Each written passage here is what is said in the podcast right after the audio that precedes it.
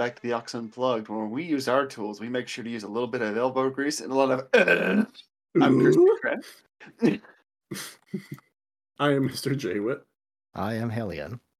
And I'm a Vulcan that is impressed. It took all of like three seconds to make a Tim the Toolman Taylor reference. Hey man, you gotta know your element, and our element today is tools. Oh, absolutely. I'm always in my element. Is Yeah. it because you are a tool? Okay, that Only when I took, need to be. Forty-five seconds to make that joke. hey, this from the guy that fucking made a Star Wars reference within the first 30 seconds. Well, that's on brand, man. He's oh, he's legally obligated to, sir. Yeah. And just like that, we brought up Star Wars. Yes. What's the most famous tool in Star Wars? It's yeah, the Hydro Spanner. That's the the, the most common tool in in Star Wars. I thought it was the lightsaber. That's, not what a my thought tool. Was. What? do you Only think it's if you're a Jawa that got his hands on one. Wait, We're not even two minutes in. We're not even two minutes in. and It's fucking Star Wars time. No. Look, the listeners expect it. Okay, all like eight of them. You, Crispy, this is also your fault. You can't It is- blame anyone else for, but yourself for that. I I did this.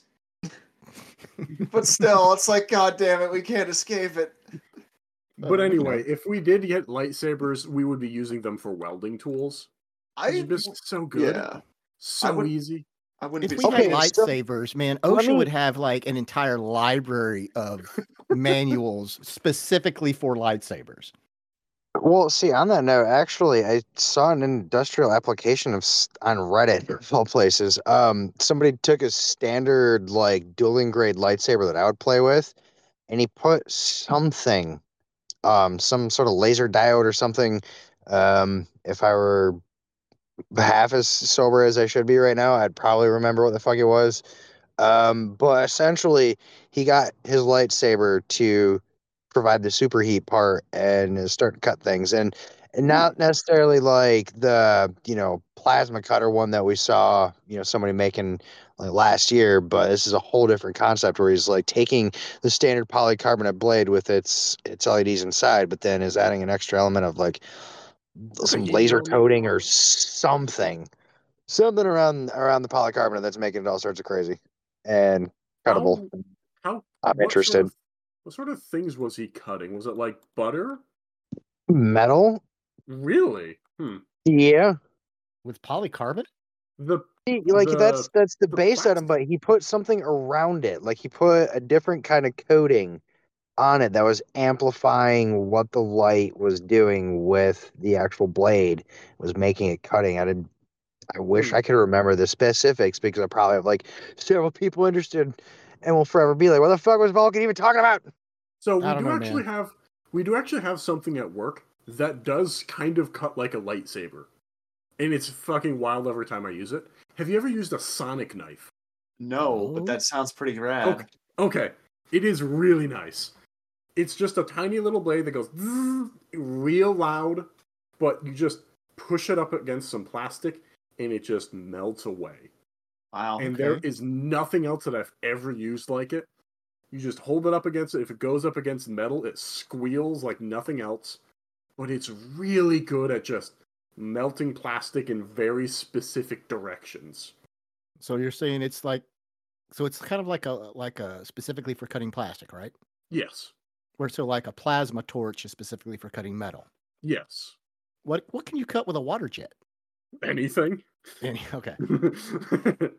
that's that's a, like a pressure based question, right? It's just how much water you, how much force you ha- have behind the water, um, as opposed to like plasma that it's just temperature. Like if it can melt, it's melted. Sonic, the sonic knife is a bit different because it's just the metal vibrating back and forth really fast. Hmm. So it's kind of like almost like a friction type thing. Yes, yeah. So you Okay. you friction melt it, and then you've just got the blade right behind it to push the uh the material away. Okay. so it's not so much sound waves, it's just a No. friction knife, you could Yeah, call it more. Yeah, but it's just called a sonic knife, and that's What do you cut? Yeah. What kind of plastic do you cut with that? um we make lamps. Um if we need to get into the lamp very carefully, that's what you can use. Because the other options are more destructive but less time intensive. but a sonic knife, you only move like an inch every five seconds or so, but you're getting through it no matter what. The slow blade penetrates the shield. Yes. Oh. Yeah, exactly. It's exactly like Dan. So, so if we're talking tools, because that's pretty cool. Yeah, it's a very nice tool. Are there any other like really interesting, unusual tools specific to things that we do um, that the average person may not recognize or may not have ever seen? Um, I wouldn't say in what I do regularly. No, probably not.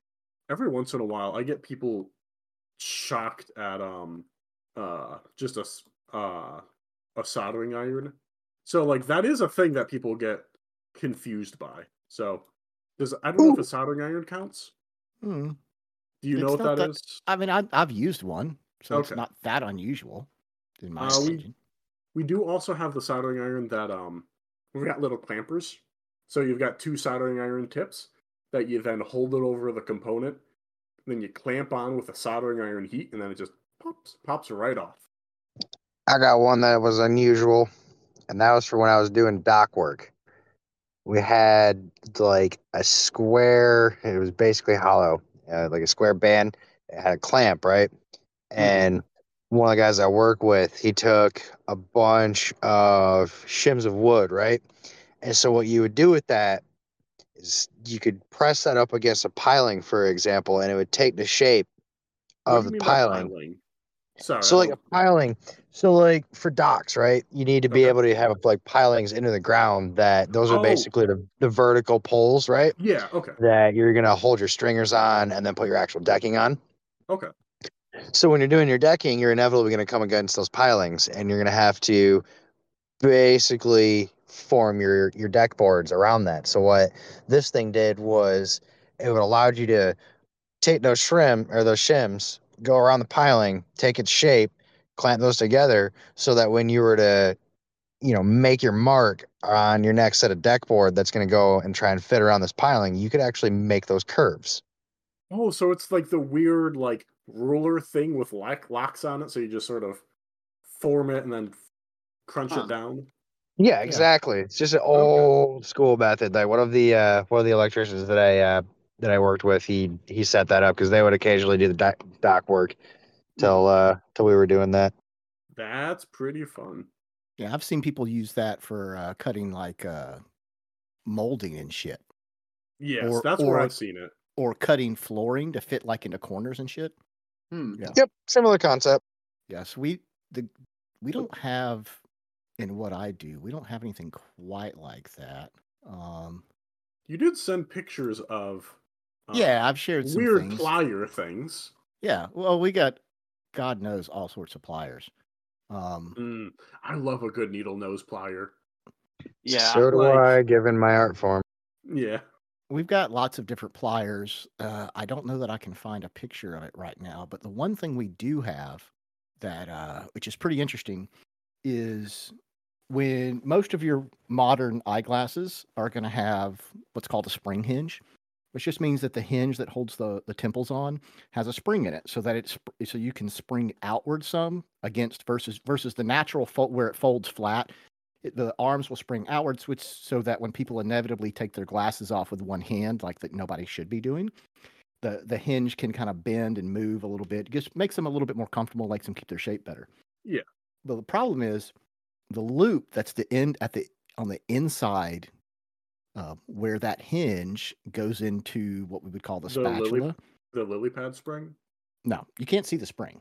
Okay. The, sp- the spring's on the inside, but if you ever take the if you ever take the temple off your glasses, there's a little loop on the end, and that slides in between the spatula, which has it also has a hole and a hole beneath it, and then the screw goes through the top spatula, through the loop in the sp- in the So it's making a then out the bottom. basically. Right, it's making a joint. That's your hinge. Well, because that spring hinge, that loop is attached to a spring on the inside, it's partially retracted. So when you put those two together, it doesn't line up with the hole.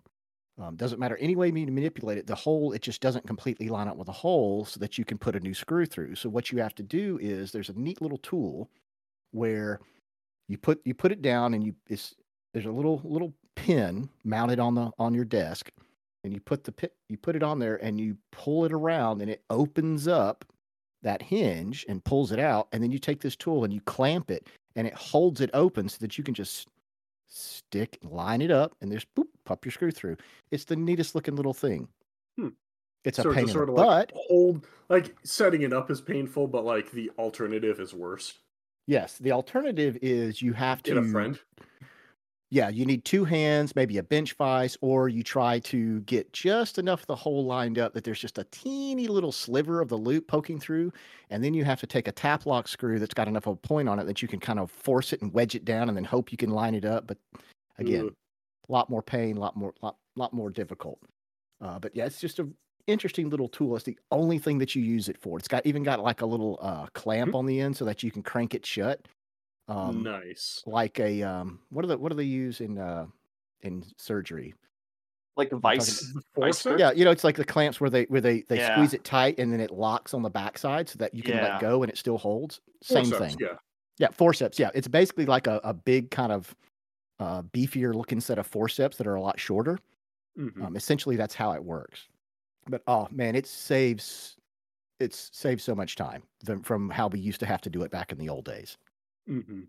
Like sometimes if you can't find the right screw because whatever because there, there's no set gauge of screws for for hinges. Um, so if you can't find the exact right one and the one that you need is like a little bit skinnier, but you don't have any tap locks that are long like that with a point on them, you just got these teeny tiny little short ones, and so that you, it's impossible to wedge it through.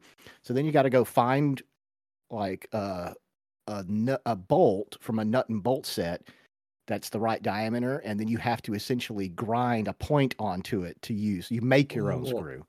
oh Wow. no. You have to oh what tap it basically? Yes, and, and which Yeah. sounds terrible. Which is if you, as long as you've got a hand stone, a, a, a grinder where you can essentially just you flip it on and brip, brip, it just takes you know two seconds. You can Yeah. put a point on it. But if you don't have one, like you know, I don't have a lab where I'm working now, so I don't have a hand stone. Then you have to mm-hmm. do it with a file, a hand file. Oh, fun. Yes, which is not you know terrible, but it's just not nearly as easy. Yeah. but that's probably the most other other than we have some interesting little tools that we used for if you're really bad particularly people that have weak fingers um, that are help to help adjust temple tips um, but i can get into that later or something Yeah. Uh man, in terms of weird tools that I've used, um I mean I got two in mind going off of what you've just been talking about. One was a a rivet a tool to put in rivets by hand.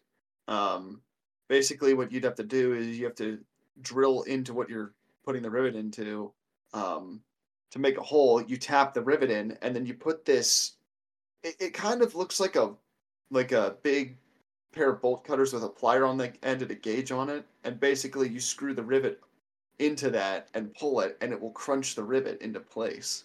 Hmm. Um, yeah, I, I use that a lot for for my job and some of the stuff I do there. Um, the other tool I was thinking of, it, maybe it's more of an apparatus than tool. I, I'm not sure what really the cutoff point is there, but uh, when I marked utilities for my old job, I had to find the lines underground, and for that, I had a essentially what it was is there was two parts to it. One was this box that you would hook up to the utility line you were trying to find, and the other was a wand uh, to detect the pulse that you would send through it with the box.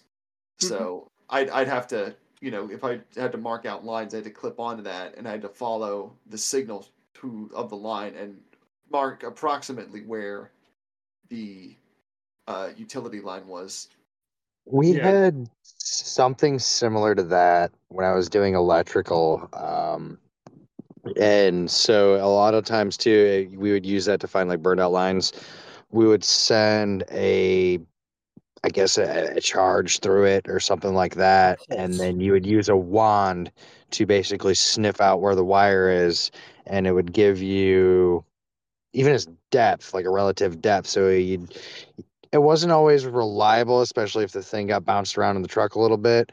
Um, but more often than not, it would tell you its depth too. So it's just like, oh, your wire is, you know, 12 inches down or 18 inches down or something like that. That gives you an idea of how far you're going to dig to find find your line, and hopefully you could find your burnout too. But Yeah, again, accuracy may vary, and especially in the Florida fucking sand. Yeah. Oh You have yeah. an unstable ground. You can't. It's very difficult to figure that out. That Oh, if there- there's all absolutely. kinds of shit in the ground, like trying to find utilities in the city. Good fucking luck. Oh, fuck yeah. That's why it pays to live out in the woods. I don't know because like then you're gonna be having to cut through roots and the whole fucking nine yards. Like shit, there's nothing I dread more than having to fucking make a trench around some palm trees down here, bro. Fuck. Sure sounds like a fun time. Sounds like it's just bad no It's matter not. what. Imagine like a full like mesh of roots. That's like you're you're just gonna be sitting there fucking cutting through it You you just need a grind grinder. whole fucking point. time. That's, that's what you need a ditch witch for. Oh, what? You've never heard of a ditch Oh. witch? I know what that is. If we're gonna be doing a tool cast, you best be explaining that, my dude. Yeah. All right, hold on. All right, a ditch witch is a very specific uh, type of uh, equipment that you can essentially rent. Uh, there you go. That looks like I'm dropping an image in the unplug. Imagine a little mini tank with like a motorized chainsaw on the front. Yep. That's basically what it is. And you just like position it in the line Oh, direction you want to dig a wit, and you just drop that bad boy and you just walk it forward, and it literally digs a little trench in front of you. And they come in different do it? sizes depending on the job that you need. That's straight up a chainsaw. Like just Yeah, it's a dirt one- chainsaw. yeah. Yeah, that's exactly what it is. I mean, yeah, Yeah. but also sometimes you have to consider it costs to get that machine out there, and some places might have regulations. And oh my god, do I hate HOAs? I don't. that's think again why it people pays to live out in the woods. You don't have to deal with no HOAs. The only thing you got to hope is you stay on your property so that your neighbor don't shoot you. And kids Yeah, don't right. rocks through your uh, windows. That that was that, that was one time. That'll never happen again. Okay. So you just Um, all you got look when you you just do your yard work carrying a 45 uh, on your hip and nobody messes with your yard anymore. Mm. Oh really? Yeah. Oh, there is a chemical tool that is the coolest. F- actually, what it does is it actually it's a tricorder basically in real life. A It is a- tricorder. Yes, it is a through barrier chemical analyzer. So what it does is you just hold it up to a material and then it says what it is. And then Huh. it can even read into bottles and says what the thing is inside. Wow. Interesting. Yep, Yes. it's full of farts. you just you hold it needs to be a physical object. So it can't be like a gas or anything. But yeah, you can hold it Ah. up to a pill bottle and tell exactly what the chemical composition is of those pills. That's pretty wild. So it's, it's- so it not so it's not going to tell you okay this is Viagra, but it'll tell you what's in the in. Uh, In the in the Viagra, yeah. Okay. Um, basically, what it does is it ha- it shoots a laser out, an exact uh, laser, and then it reads the chemical the the color shift of it, and then it can using like fancy algorithms, then can determine the atomic composition of that material. That's fancy. Yes, and then it can even it's a powerful enough laser that it can go through that material into the next thing and then read that as well. Yeah, wow. see, I, I, I don't I don't deal with fancy stuff like that. No, but it is fucking cool. No, it's very cool. Like, it's very oh. Sounds like cool. some shit I'd Well, play with in space station. Yeah. Yeah, really. See, yep, if I had access, yeah, if I had access to cool shit like that, like like your your little vibrating thing, The I would so totally use it inappropriately. Oh yeah. Yeah. Like I guarantee you, so I guarantee you, somebody somewhere has taken that little laser analyzing thing, gone into the bathroom, taken a dump, and had it analyze their poop. Uh, You just you know it's happened. I I hate to say it, but I can see at least one guy. Yes, there's always that one guy, that one weird guy, right? To be clear, Yeah. this thing costs thousands of dollars to rent. That doesn't matter. Somebody rinse it. Everybody goes to lunch. They leave it laying there in the lab or whatever the fuck, you know. And Yeah. this and the weird guy comes around, sees nobody's use, sees nobody around. You know, looks left, looks right, picks it up, goes into the bathroom, does his thing. Hmm. I can see it. Yeah, of course it is. Well, speaking of inappropriate tools, what is the dumbest, like most, like I this is probably not the right, absolutely not the right tool or the right way to use it, but god damn it, it gets it done. I've used a handsaw that's been turned into a table saw. What? So yeah, it's it's basically rigged together with essentially a rector set where you step step on a pedal and it comes up through a cut hole in this table. Works well enough as a table saw. So it's just so there's just like a piston that rapidly moves the saw up and down. Well, no, it's it's like you move it up with your foot manually. It's not like a mechanical piston. That would be. oh, so you're horrible. like be- manually pumping it at your foot, so it's just going up and down like on a flywheel. Yeah. Whoop, Yeah, whoop, as you basically. pump- Okay, that sounds terrible and slow. It sounds like sounds like a really shitty bike. Yeah, Yeah, we like- used, we used it like- to cut. We don't use it to cut like serious stuff. I was gonna say, like, I I think it just doing it with my arm and hand would be far more efficient and easier. Well, Legs it's a power are saw. legs are stronger, but like still, Well, no, it's Yeah. a power saw is what I'm saying. it's Uh-huh. not powered. It's powered by you. No, It's the a- saw itself in the table is a power handsaw. Oh, okay. Okay, So still, like- that's it's weird, man. I know it is. Like, oh, okay, all right. Like I I, was didn't- I figuring, did like, not Make it. yeah, like I was figuring some like like you know, and I can say this because I are one. I can figure it's like some sort of like redneck rigged up table where they've used like some like pulleys, you know, and some guy took like one of his kids' old you know stomper uh, trucks. They took the little uh, electric engine out of it and somehow rigged it up with like a, a some sort of conveyor belt made out of ro- duct tape rolled rolled and spun tightly. And uh, so that it like just through a slot, that the the saw like manually moves up and down really fast or some shit. I don't know. That that's what I had in my head, but I I think I understand now what you're saying. Yeah, it's not that stupid, although it kind of is It unsafe. kind of. It's only a little bit unsafe as opposed to massively unsafe. Yeah. Just a little bit. Uh, every once in a while, it, not as much now, but particularly at my previous job. Um, for anyone that j- just to to clarify, I, I'm an optician. For anyone who, who's missed previous episodes, you know, I make sell glasses, repair stuff like that. Um, Glasses doctor. I'm not a doctor. You just work with them. Thank God. I, I I work with them, yes. Um, but we will occasionally get in new lenses for a frame for a previous, you know, a- existing frame. So it's not like we're not getting the frame and the lenses complete from the lab. It's like we already have the the frame. They're just sending us lenses.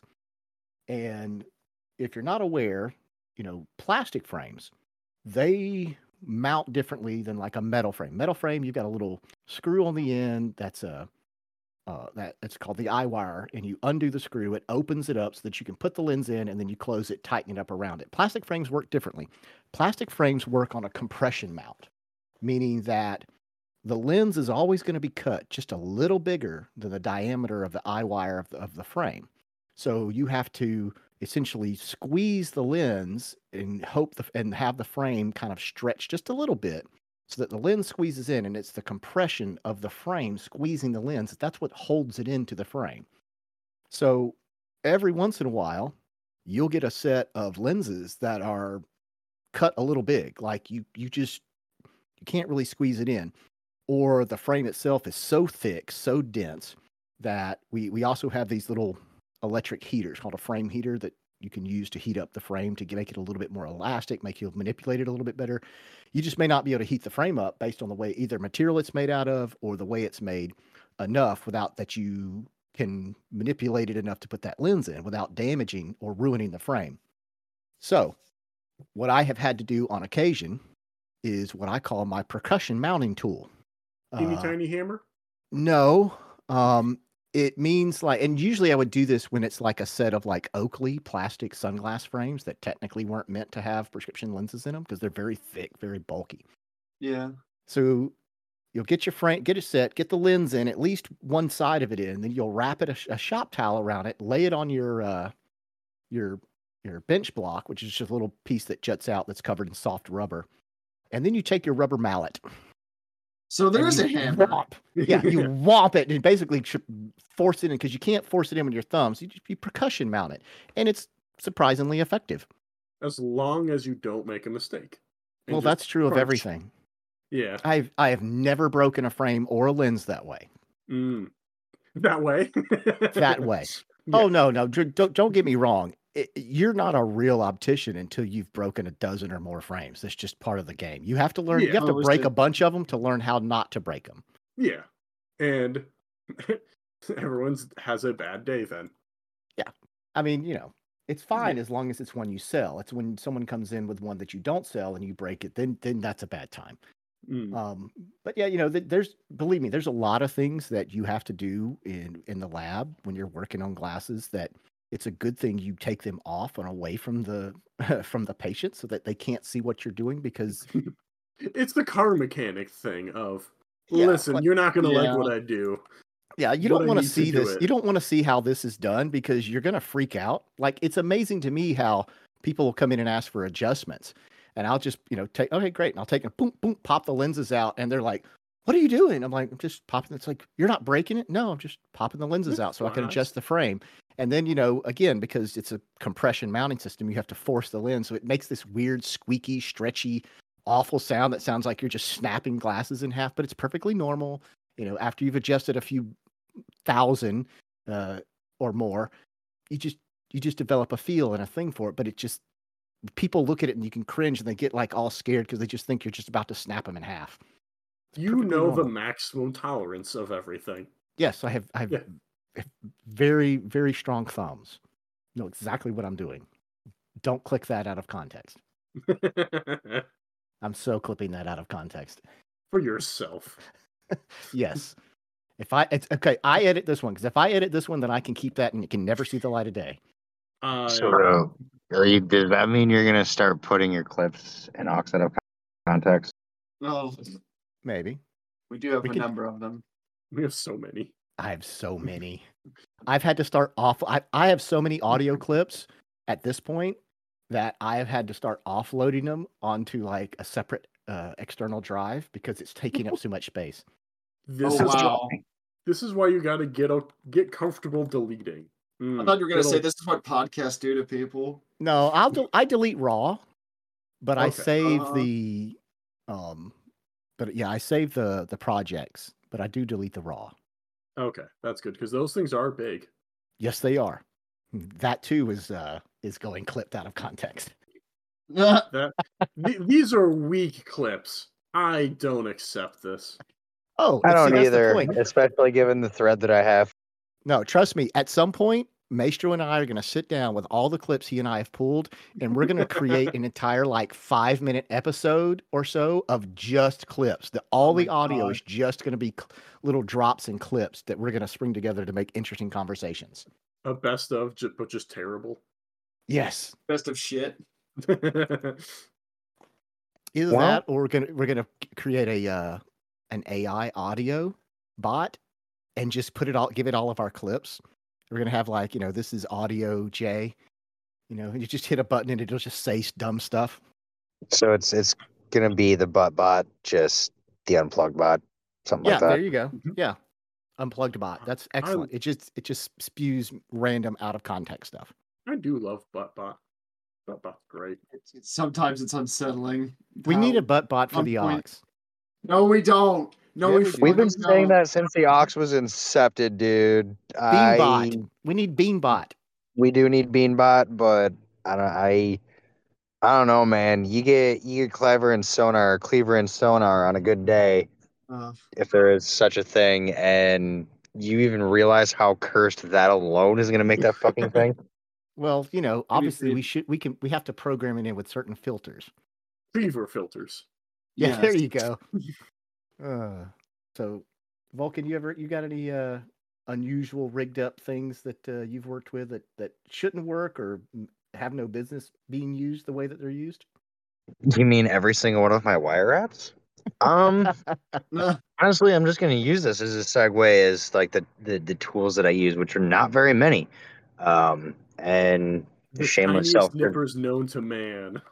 Well, so like I need flush cutters usually because I want to get, especially if I am done coiling up something or if I'm done with a weave, and I need that to snug right up to, you know, where another weave is going to start, or if I ran out of wire and need to continue a weave, I want to cut as flush as I can, and if I can hide that there's a transition there, I will. Um, but then the only other things I'm going to really use is just a round nose pliers or around a needle nose because I make my curls that way. Um, Other than that, nose pliers. Do you mind describing them because they're weird for anyone who's never seen them? Yeah, so like imagine you've got like a cone shape going all the more thin towards the edge of them, towards the edge of the tips. That's essentially what they are, and I use those exclusively. Well, sometimes for rounding my weaving wire at the end of a at the end of a weave, but those are uh, exclusively for making my curls. And as the Aux has been seeing me post a lot this week, I love me my curls. I curl the shit out of my wire. Um, that's Yeah, that's one of my little calling cards. Um, yeah, Crispy, you can attest to that. Even with the make of yours, I will use curls to set tension, and tension setting basically means I take the wire. excuse me. I have that around everything, and when I go back and fold it over to the front face, when I curl that, I'm using that curl to do two things: one, aesthetic, but two, I'm using that curl to pull tension from the back side of that wire so that it is going to help lock the rock that I'm trying to, to set there in its place. Um, and sometimes those are very easy to just pop out and unfold and remove the rock just so that if it's a piece that I do for myself and that I want to rebuild later, I almost every single time I do my Larimar, it's that way. But aside from that, my greatest tool are my hands. Sometimes it's the best tool. Yeah. Crispy, are are there any weird art tools that you use? Oh man. Um. Because I know artists have like high, highly specialized tools, and they're like, You I just use a bit of dirt and you scrub it real good. honestly, it, it's not so much weird tools that I have, other than like I don't know, like measuring tools or tools to draw certain shapes, like curve tools. But that's not really that weird. I think it's more just like the applications I've seen tools for art used. Like uh there was one time I went to a drawing class, uh or like a model a live study class where you draw a model. Uh, and there was a guy there who was painting, but he was using the back end of the paintbrush as opposed to the brush end to paint with. Picasso. And as weird as that sounds, it he made some interesting art with it.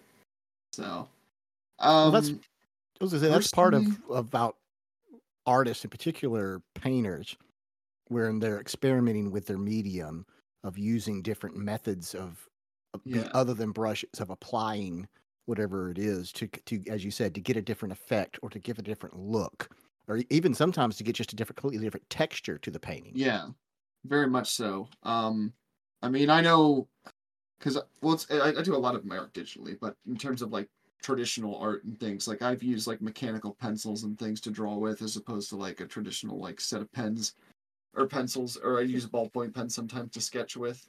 Mechanical one- pencils are great. I do love. Oh, I they are love awesome. me a good mechanical pencil. Yeah, Mhm. me too.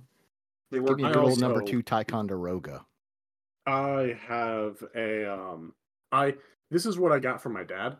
I use a Pentel nine millimeter P two oh nine. I've got like just a collection of them. Like I go for the 0.9 millimeter. I like my uh, lead thick, and I can just sort of. No, don't don't you think that that's dirty? Oh no, I'm I'm trust me, I'm I'm cl- I'm just imagining how. I'm hmm. going to string these clips together out of context. Oh this my is nothing. You've talked to me outside of online. This is this is low tier stuff. Oh, I know, I know. No, off, And off it's and it's it's funny because like I generally will say more in a Discord call, whereas Halion knows in person, Vulcan is fucking silent as the grave. Mm-hmm. True. Not a not a big not a big talker.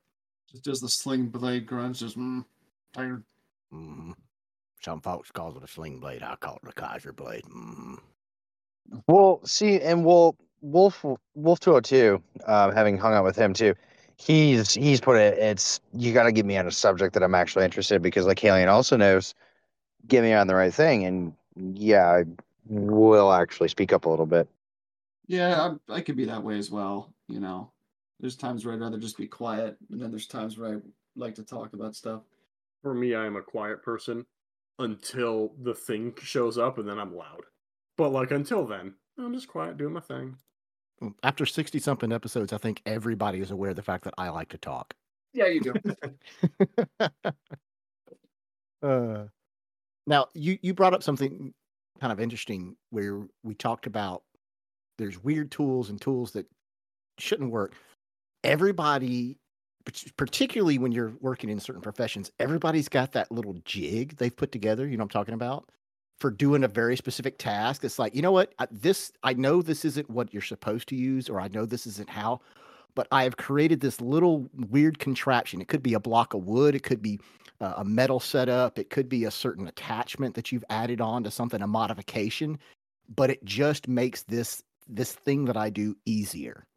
yeah. It's it's less that I modified it, but I have a very fine file that's meant for grooving beads.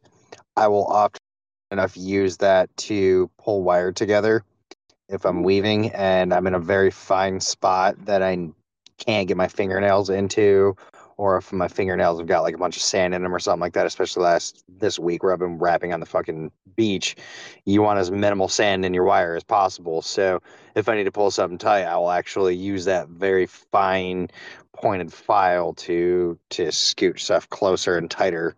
Yeah, for see that. me, we use uh, toothpick tools basically, just like literally like toothpicking tools, where it's just like a thin little touch point, and you're it's really useful just to get in there and fix stuff. A lot of times, I don't know if understand. anyone else. I have Oh yeah, it's it's a similar story with what uh, exactly what I'm talking. It's if I'm not needing to pull something together, if I need to push a Yeah. wire slightly through or something like that, there's there's a lot of different random applications for something that's not exactly intended for that.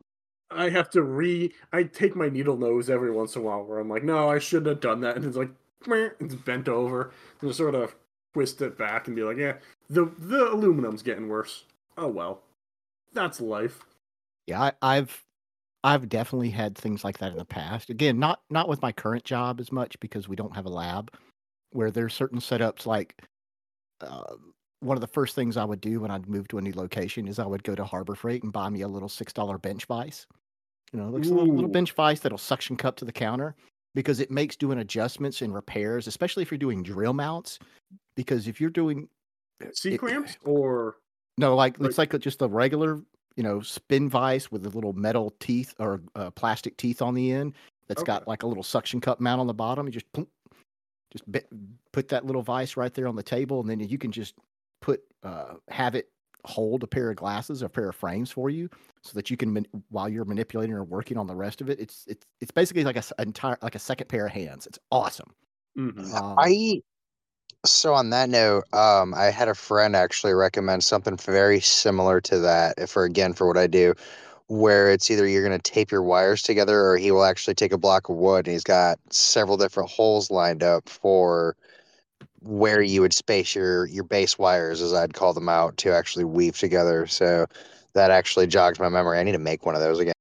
Because like, oh my god, keeping your fucking hands clamped when you first start a weave together just to just to keep your wires together long enough to start that process. That shit fucking hurts, dude. Oh, I bet. So I guess that's a segue to like what do we use to because we know that if we do this the old fashioned way, it's just gonna hurt like hell. Hmm. Um, I have a few different tools at work that I use that I have either modified or that I use opposite what their intention is. Um, most of our tools, you're, you've got some tools that are specifically meant for doing an adjustment, um, or for holding something, but then you've got a lot of an adjusting tools meant for working on frames, particularly metal frames, where you have to have you know, you think about a set of pliers, instead of two metal ends, one side will be have a big vinyl block on it, so that you Hmm. can adjust without marring or damaging the frame, so that you can't see because certain, particularly certain modern metal frames in particular, can be very thin metal, and you don't want to be messing up the finish or putting scratches in it, or if it's plastic, you don't be like putting pressed lines in the plastic. So sometimes a lot of them will have these little vinyl things. We have one that's double vinyl, so there's vinyl on each end in case you're really having to work with something uh, gentle. I will use that when I'm adju- trying to adjust a set of semi rimless frames where the frame itself only goes around the top and the bottom of the fr- uh, bottom of, of the frame is missing. Instead, you have a piece of little monofilament that runs around from end to end in a loop. I and the- that those glasses fucking suck. I hate them. I'm No, sorry. I had I had them. They broke on me constantly. well, it's just it's a you thing. Um, it, it pro- properly adjusted, properly cut, properly made, they're actually less problem than a regular frame because a regular metal frame has a screw, and screws inevitably will get loose and fall out. Those you're never going to have a problem unless a you damage the you you damage manipulate it, which pops the lens out, or b you have it long enough that the monofilament dry rots and pops. In that case, that's just an age related thing. You probably should have gotten rid of them already. Anywho, long story short, if you're adjusting those, you're supposed to take like let's say somebody inevitably sits on them and it bends the arm down, bends the eye wire. You you're supposed to take the lens out to adjust that end because you need to be able to grab and hold. But that that's a pain in the butt. So what I do is I use the vi- the the double vinyl thing, and I that way I can hold the lens itself and the frame at the same time without damaging either. Which every time I do that, any of the old school opticians like want to jump out of their skin and try to. I'm like, I got this, man. I got this, old man. Sit down, boomer. Um, again, another reason why you do stuff away from view of the public. you saying Uh, that is the very funny to me. I'm not a boomer. My my parents are boomers. No, I'm not a a boomer. Yeah, he's But- he's Gen X by all rights. No, no, no. Yes. I I understand that. The fact that you go the old people here, and then you go, when's the next old man cast? I've got some complaints built up. Look, there's That's there's The old man complains about old men. yes, there's Yes. degrees of old people. Like, look, in my job, most of my shift at work, the median age of the people I deal with is like 11. Okay, so you know there, there there are degrees of oldness all right? Um but the the thing that i fucking love that my my my manager was looking at me the uh, the other day like like what are you doing? I'm like look i am pimping my pad adjusting pliers right? I'm pimping my pop my my pad poppers and and she's like what it's like look and, and i'll show you what i'm talking about if certain frames like metal frames the nose pads either have a screw mount that screws in and holds them on, or it's just got a little tab that you just pop in. It just pops on and holds it on. So, for Cool. the record, uh, Halion posted a thing that looked like pliers. One of the the plier limbs has like uh like a little fork, where it's Yeah, just two, two little two prong thing, fork. Yep. two prong fork, and the other one is a bird beak, basically. Yep, Or just just a little, yeah, Yeah. just like the little flat end of a like the flat end of a screwdriver, and it's supposed to go in between. And what you're supposed to do is you slip the little prong, the fork prong, behind the nose pad, and then the other side goes on uh, and pushes it. Is supposed to squeeze together and push the nose pad out. The problem is they build the goddamn thing so thick that you can have a, it's a pain in the butt to slip it behind the pad and then the other thing is so big it's basically the exact same size as all the little slots that the thing's in so you got you're messing around with it trying to get it just right and just right angle so i went and took some hand uh, files and i filed that bad boy down and i flattened it out and opened it up and so that it just slips right in there and just pops it right out Right. Yep, it's my, it's mine. I keep it in a drawer, and nobody else is allowed to use it. I'm trying to think if I've modified any tools. I haven't really. I mean, I don't really do that kind of stuff to my tools. The ones I use on a regular basis, anyway. It's more just like ways of organizing my workspace, like drilling hooks into shelves so I can hang up clipboards. Ooh, That's- okay. You're, you're like the- talking like like tool porn, where you like arrange everything neat, hanging. Yeah. everything has its own place and stuff. Yeah. I oh, I'm not that specific with it, but yeah. I don't have a tool, a shop to do that in, but if I did, oh boy.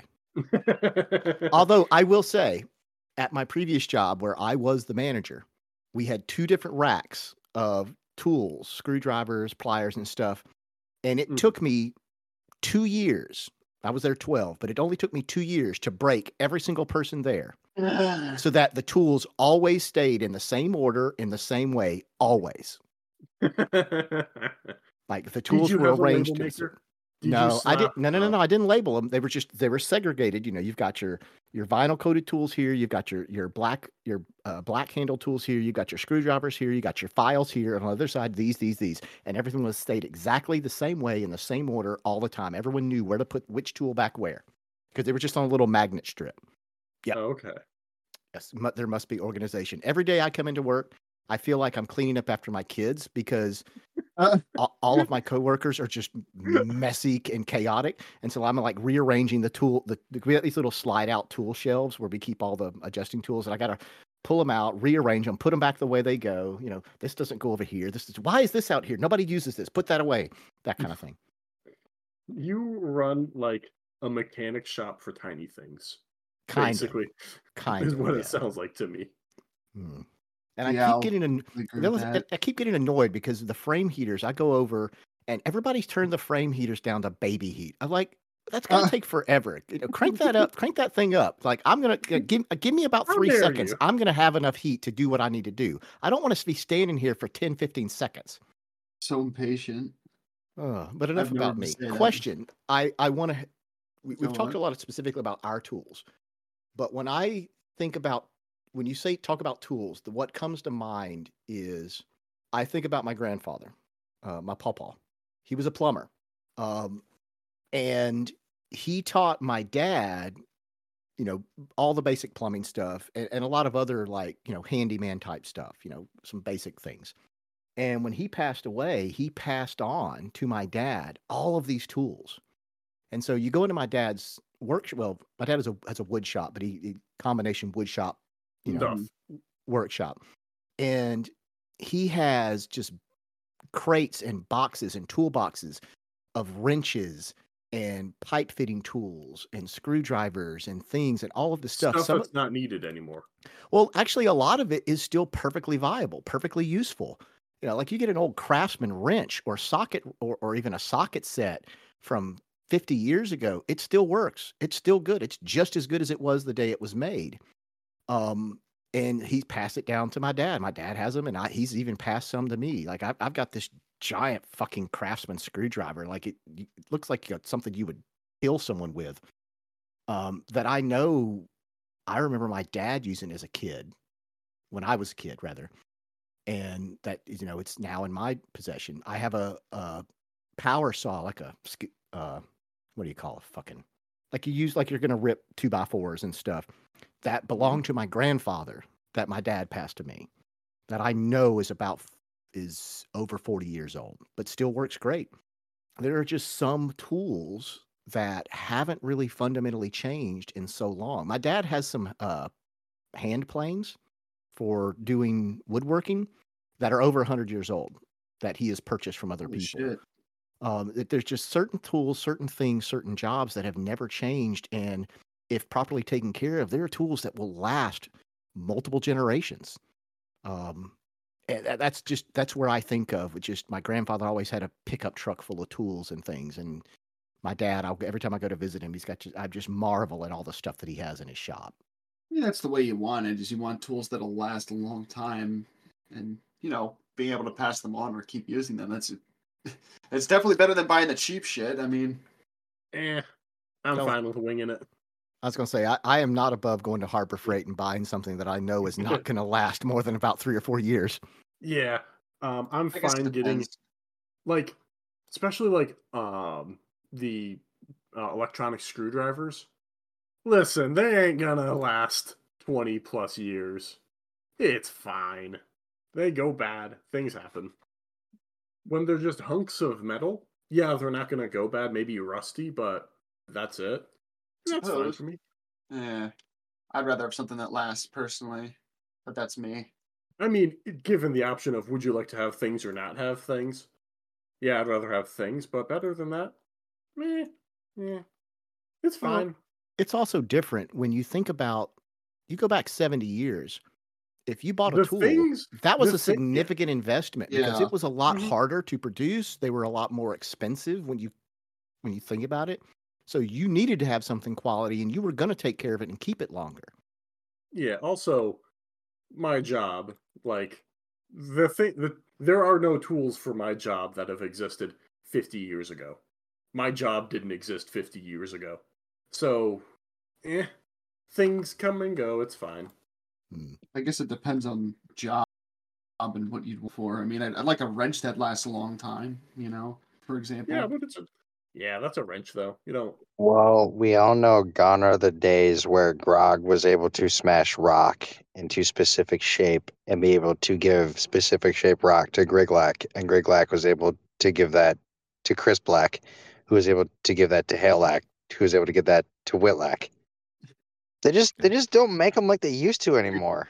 It No, they don't. You know, like When I was a kid, and when I'm t- I'm talking like eight, nine, ten, we lived next door to my grandparents, who their farm was probably close to 100 years old, belonged to my great grandparents, and they had a a couple of shelters where they parked some trucks under. One they just kept old equipment, but there was a work part about the size of a two car garage, and there was just ancient farming tools and everything. And I remember oh, the going in wrenches there. that could murder a man. Well, just Yeah. some of that, and just like old, like like you know, pitchforks and shovels and just junk. Like you have a farm, Yeah. you just collect junk because as technology changes, you have bits and pieces from 30 years ago that you can't use for anything now. Mhm. But what always amazed me and and captured my imagination was in the rafters above, like where the benches and stuff, were three or four old school crosscut saws. Um, you know what I'm talking about? no. No. Okay, you ever seen like the old timey where you'd be like they'd be out like logging or cutting, and so you'd have like a big giant tree. So you can't cut it down with an axe; it takes too long. So you just take the big, long, flat saw blade with the Oh, big those. teeth, with the big handles, one handle on each end, where two men would stand on each Mm, side and those, That's a crosscut saw. Okay. So they, they must have had like between four to half a dozen of them just up in the rafters because that was something nobody used anymore because it would take, you know, an hour of four guys using that to fell one tree that you could take down in 15 minutes with a modern chainsaw. yeah. So stuff like that always I thought was interesting. yeah, I I agree. I'm also the kind of person who who doesn't feel like they need the specialist of the things. Oh, it's yeah, understandable. I do have the oldest oscilloscope I've ever seen, but that's also because I don't want to buy a three hundred dollar oscilloscope Yeah, fuck And that. then- then use it like a couple times for fun. If I need a better oscilloscope, I'll get one. But at the moment, for my home use, nah, I don't need anything. That's like at work. We um in my previous job, the uh the the number one piece of equipment that we well not number one, but one of the most important piece of equipment that we use is is a um Hammer. a, a lensometer, which is just a fancy p- machine that s- we can use essentially to read a pair of glasses. We can neutralize the lens to figure out what the prescription is, where the people you know where the the Oh, okay. focal- So if I walk up and say, "I don't know what this is," can I? Can you get this? Can I get a new one though? It's Right. not like the end of the day. like I can take your glasses and I can read it and I can tell you what is your pupillary distance, where is your ocular center, what is the power, what is the exact power in your glasses. Yes, I Mhm. can do that with a, with a uh, a lensometer. But even though mo- a lot of your modern places, and especially your doctor's offices, will use what's called an auto lensometer, which is just they they shoot a, a laser beam through it and it kind of sort of measures it. It's Mhm. shit for accuracy. I'm just just to be honest with you. Um, and then they've also got more modern ones that are like plastic and quick and stuff. I've always preferred what's called uh, uh, an old school one, still made out of like you know metal and heavy, and it looks like something from the 40s called a Marco. It's a brand name. Has it the the damn thing has not changed? I don't think almost a lick in at least 50 years. It's the same exact model, but it just fucking works. It is perfect. It is excellent. And the the the two times that I have changed locations where I was a manager and went to another one and they didn't have a Marco, I was like, put that modern piece of shit away and I ordered a Marco. Mhm. Because it just Yeah. works. It just works. It just works, man. It's just like I don't like like in the job nowadays it's very common to have digital equipment like apps on an iPad or something to use to measure people's pupillary distance and seg heights. Like it's using lasers and lights in an app to like look at a person and like figure it out. I don't I don't like those. I don't use those. I still prefer the old school pupillometer, um, which is weird because when I first got into the business a few decades ago, uh, the old school opticians would just hold up a ruler in front of someone's eyes and do the measurement that way, and they would tell you that's just as accurate as the pupillometers that we use today. That So were being inter- told, they're, they're, they just lied, basically, is what you're telling me. you know, I have seen. Okay, this has turned into my job cast, but I have seen a a a I've seen a woman who had been doing my the type of work I do for like 40 years take a lens clock, which is it's just a, um uh, something that you press down and it measures the curvature of a lens and it gives you you know angles of the Mhm. curve. I've seen a per- who's doing this and who's so experienced in her job, she could take that lens clock and take different measurements on that lens and tell you fairly precisely what the prescription is just for the curvatures on the lens. wow. So maybe sometimes the old ways are still okay. I prefer Eh. the lazy methods. I like simplicity and I like I like keeping things standard. Yeah. And when you Spoken it's- like an engineer. I, I do, yeah. God, not if I could though. if I could just even if it's worse, if it's consistent, that's what I need. Mm. so, Consistent results. so pretty much how we do this whole podcast. Yes. we may not be good or even getting better, but we're consistent. That listen, that's that is more important than anything else to me. Uh, Uh, Thanks a lot. I, we're still going a year and a half later. That is, you're not wrong. Are there any final thoughts before I push the button?